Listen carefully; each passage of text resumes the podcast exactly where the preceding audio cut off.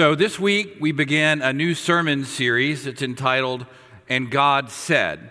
And it, we look at some texts where God is speaking to us, and uh, then we have kind of a, a provocative title. Uh, today we're going to talk about, And God Said, Do Whatever You Want. Uh, next week we're going to talk about, And God Said, Get Over Yourself. It's not about you. So um, I went to a baby shower Um, last night, and it brought to mind uh, when I had my first child and all of my children. And it's really not until you're a parent that you, I think, have an appreciation for how God might feel about each one of us. Because we as parents, we, we all have a preferred future, a dream for our child, right? This is what our vision is for our child. But like us, our children are creatures of free will. I mean, we can tell them what the rules are. We can tell them what the consequences are. Um, we can even tell them, oh, that's hot, and then let them touch it to find out what hot means, right? But at the end of the day, no matter the dream we have for our child, our children will make their own way in the world. And I, as a parent, so much want to download all of the mistakes that I made to my children so that they don't make them. I mean, we say things like to our children who are driving, um, don't make unprotected left turns onto nineteen sixty. Or, if, if you're the first one at the stoplight, don't immediately go when it turns green because you know there's four more cars coming through the intersection. So wait till they're gone. We, we try to teach these things to our children, but then they go and do. We have this preferred dream for our child, and they go and do. I think it's the same with us. God has a preferred future for us, a dream for each one of us of what our relationship with Him looks like, what our life looks like. But we go and do what we want. Humans are creatures of free will. I believe that is important to God. So our text today comes from the book of Genesis. We're looking at two, two stories. The first comes from the second chapter, and it's just Adam and God. And then uh, the second one we're looking at comes from Genesis three, and it's, it's called the fall. It's where original sin is seen here. So in Genesis two sixteen we read, "And the Lord God commanded the man," who in this case is Adam, "You may freely eat of every tree of the garden, but of the tree of the knowledge of good and evil you shall not eat, for in the day that you eat of it, you shall die." And then we go to Genesis three, and uh, Eve is now on the scene as well.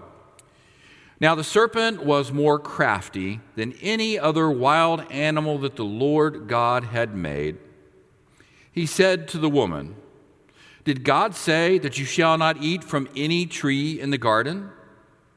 The woman said to the serpent, 'We may eat of the fruit of the trees in the garden.'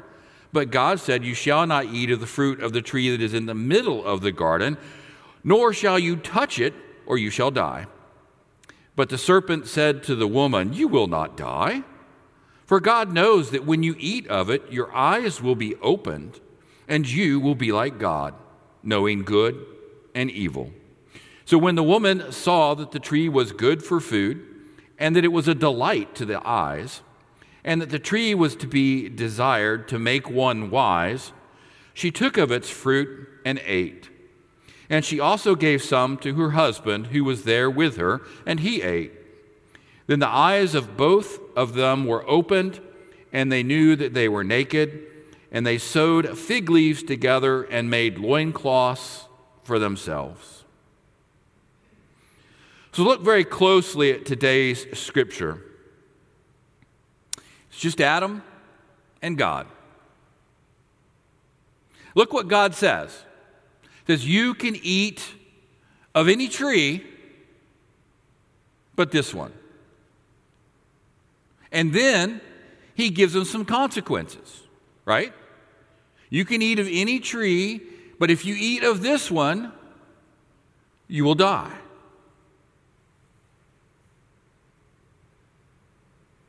Sound familiar? Does it maybe sound like you can stay by yourself this weekend, but you can't have anybody over and no parties, or you'll be in big trouble? God says to Adam, you may eat of any tree but this. God gave him a choice. God told him the consequences. And we know from our experience as human beings that our decisions, what we decide to do, have consequences. We try to pass on to our children the mistakes that we made so they don't make them, but oftentimes they do anyway. Now let's take a look at chapter three. This is really where the meat of it is. It sounds a little bit like a fable almost, with a talking snake, right? It's one of, I think, three talking animals in Scripture. So we've got Adam and Eve are together. Did you catch that at the end? For Adam was with her. So the snake comes up, and notice how he presents his argument. He says, did God say, you shall not eat from any tree in the garden? So he, he like really frames it in the negative, right? He, he frames it in such a way as to make God kind of look like a bully, or, or make God look unreasonable. Oh, look, God said you can't eat from any tree in the garden. Now, to Eve's credit, she comes to God's defense and goes, no, no, no. He said we can eat from any tree of the garden but this one. And, and did you catch it in the text? She says we can't eat from it, nor can we even touch it, or we shall die.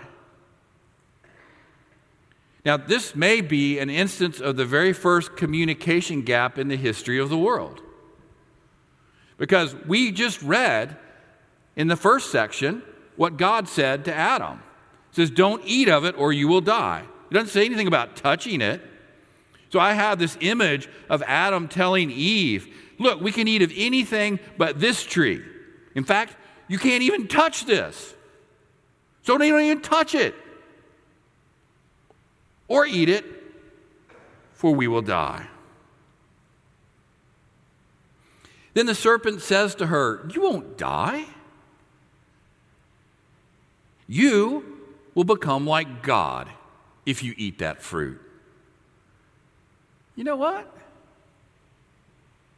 I might have eaten that pomegranate. I mean, really, at the end of the day, to be like God is kind of a good thing. I mean, isn't that what I strive to do with most of my life, is to be more Christ-like? Be more like Jesus? And so Eve eats of this. Now I will tell you, throughout history, Eve as woman has been bashed for having eaten the apple or, or the pomegranate or whatever it is that she ate. It's like, oh, if Eve hadn't done that, we'd have been okay.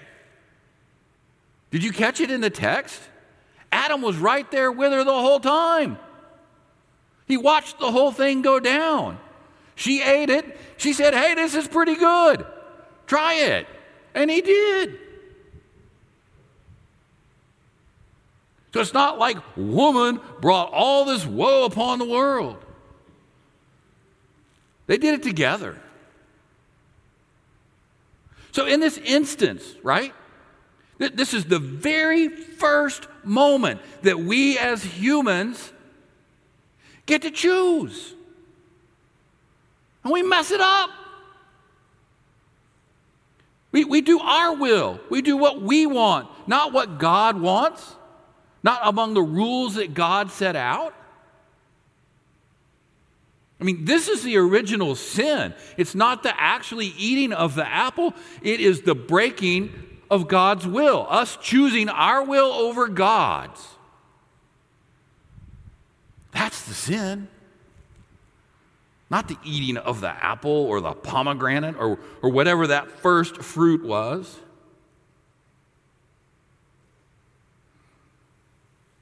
Eve was tempted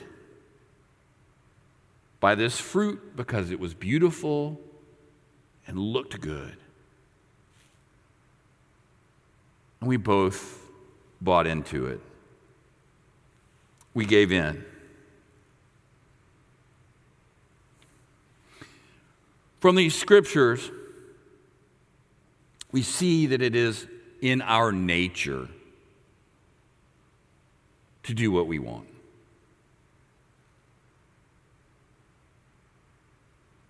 It's part of who we are. It's part of how we're wired up, is to do what we want. So, so the big question for me is, if God's going to give us rules, why would he create us in such a way that we have the ability to ignore them, to break them? Why did God give us free will? It's because he loves us. Because he wants to be in relationship with us. I mean, where is the love in creating an automaton that just goes around doing exactly what God tells it to do? No. God created us to love him and to be loved by him. We read in Scripture that God created us in his image. I don't believe for a second we look like God. I don't believe for a minute we act like God. I don't believe we have the power that God has. I think what it means for us to be made in the image of God is that we were meant to be in relationships. We, we as humans, like God, are meant to be in community, both with one another and with God. That, I believe, is what it means for us to have been made in the image of God. God gave us free will because he loves us. He wants us to be able to choose to love him. And in that free will, we have the ability to utterly reject God and even make the claim that he does not exist. A foolish claim, I would argue, but one that we can make.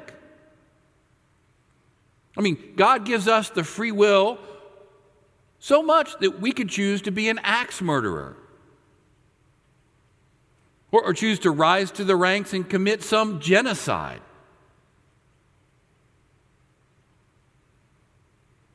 We have that capability. God gave us the freedom to literally do whatever we want. But it is the nature of God to be in relationship with us, and it is our nature to be in relationship with God and one another. John Eldred is an author that, that has written a bunch of books. And he kind of is oriented particularly around men's ministry and men's faith. And he calls God the great romancer. He makes the case that God is constantly in pursuit of you. No matter how far, no matter how hard you run, God is still pursuing you, loving you, giving you the opportunity to love him back. I mean, that's just a remarkable claim, that the God of the universe loves you so much that he is constantly pursuing you, constantly wooing you. God loves us so much that he became one of us to die on a cross, that we might be saved.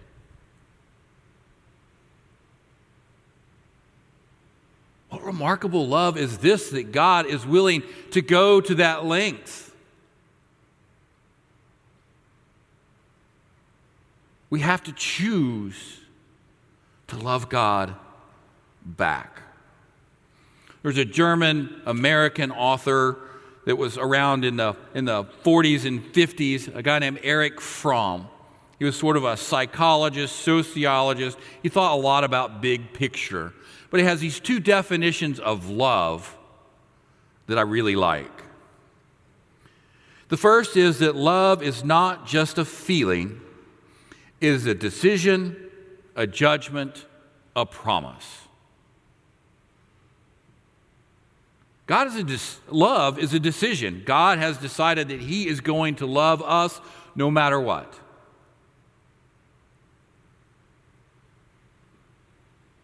The second one I really like. He says that love is an activity. If I love, I am in a state of constant and active concern with the loved. Think about that. God loves you. If you understand this definition of love, that means God is actively concerned about you every moment of your life. I don't know about you, but that sort of love, that sort of grace strains my brain.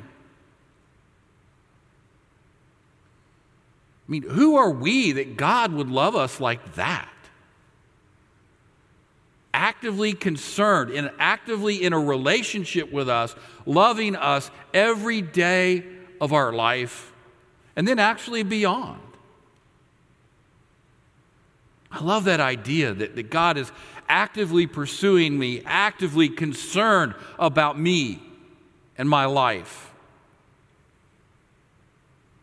And then one of the early church fathers, one of the earliest theologians is Augustine. In Texas, we might call him Augustine, but I had a professor that said, look, people, Augustine is the grass, Augustine is the theologian. But Augustine says this, he who made us without our help will not save us without our consent. God loves you. God has a dream for you. And God's dream for you includes eternal life, life in relationship with him forever, in a way that we really can't wrap our brains around. How awesome it would be. That's God's preferred future for you. But you have to say yes.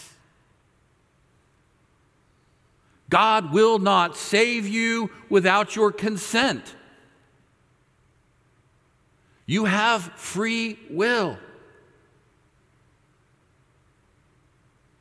Every day, God is asking you, choose me, choose life, choose Jesus.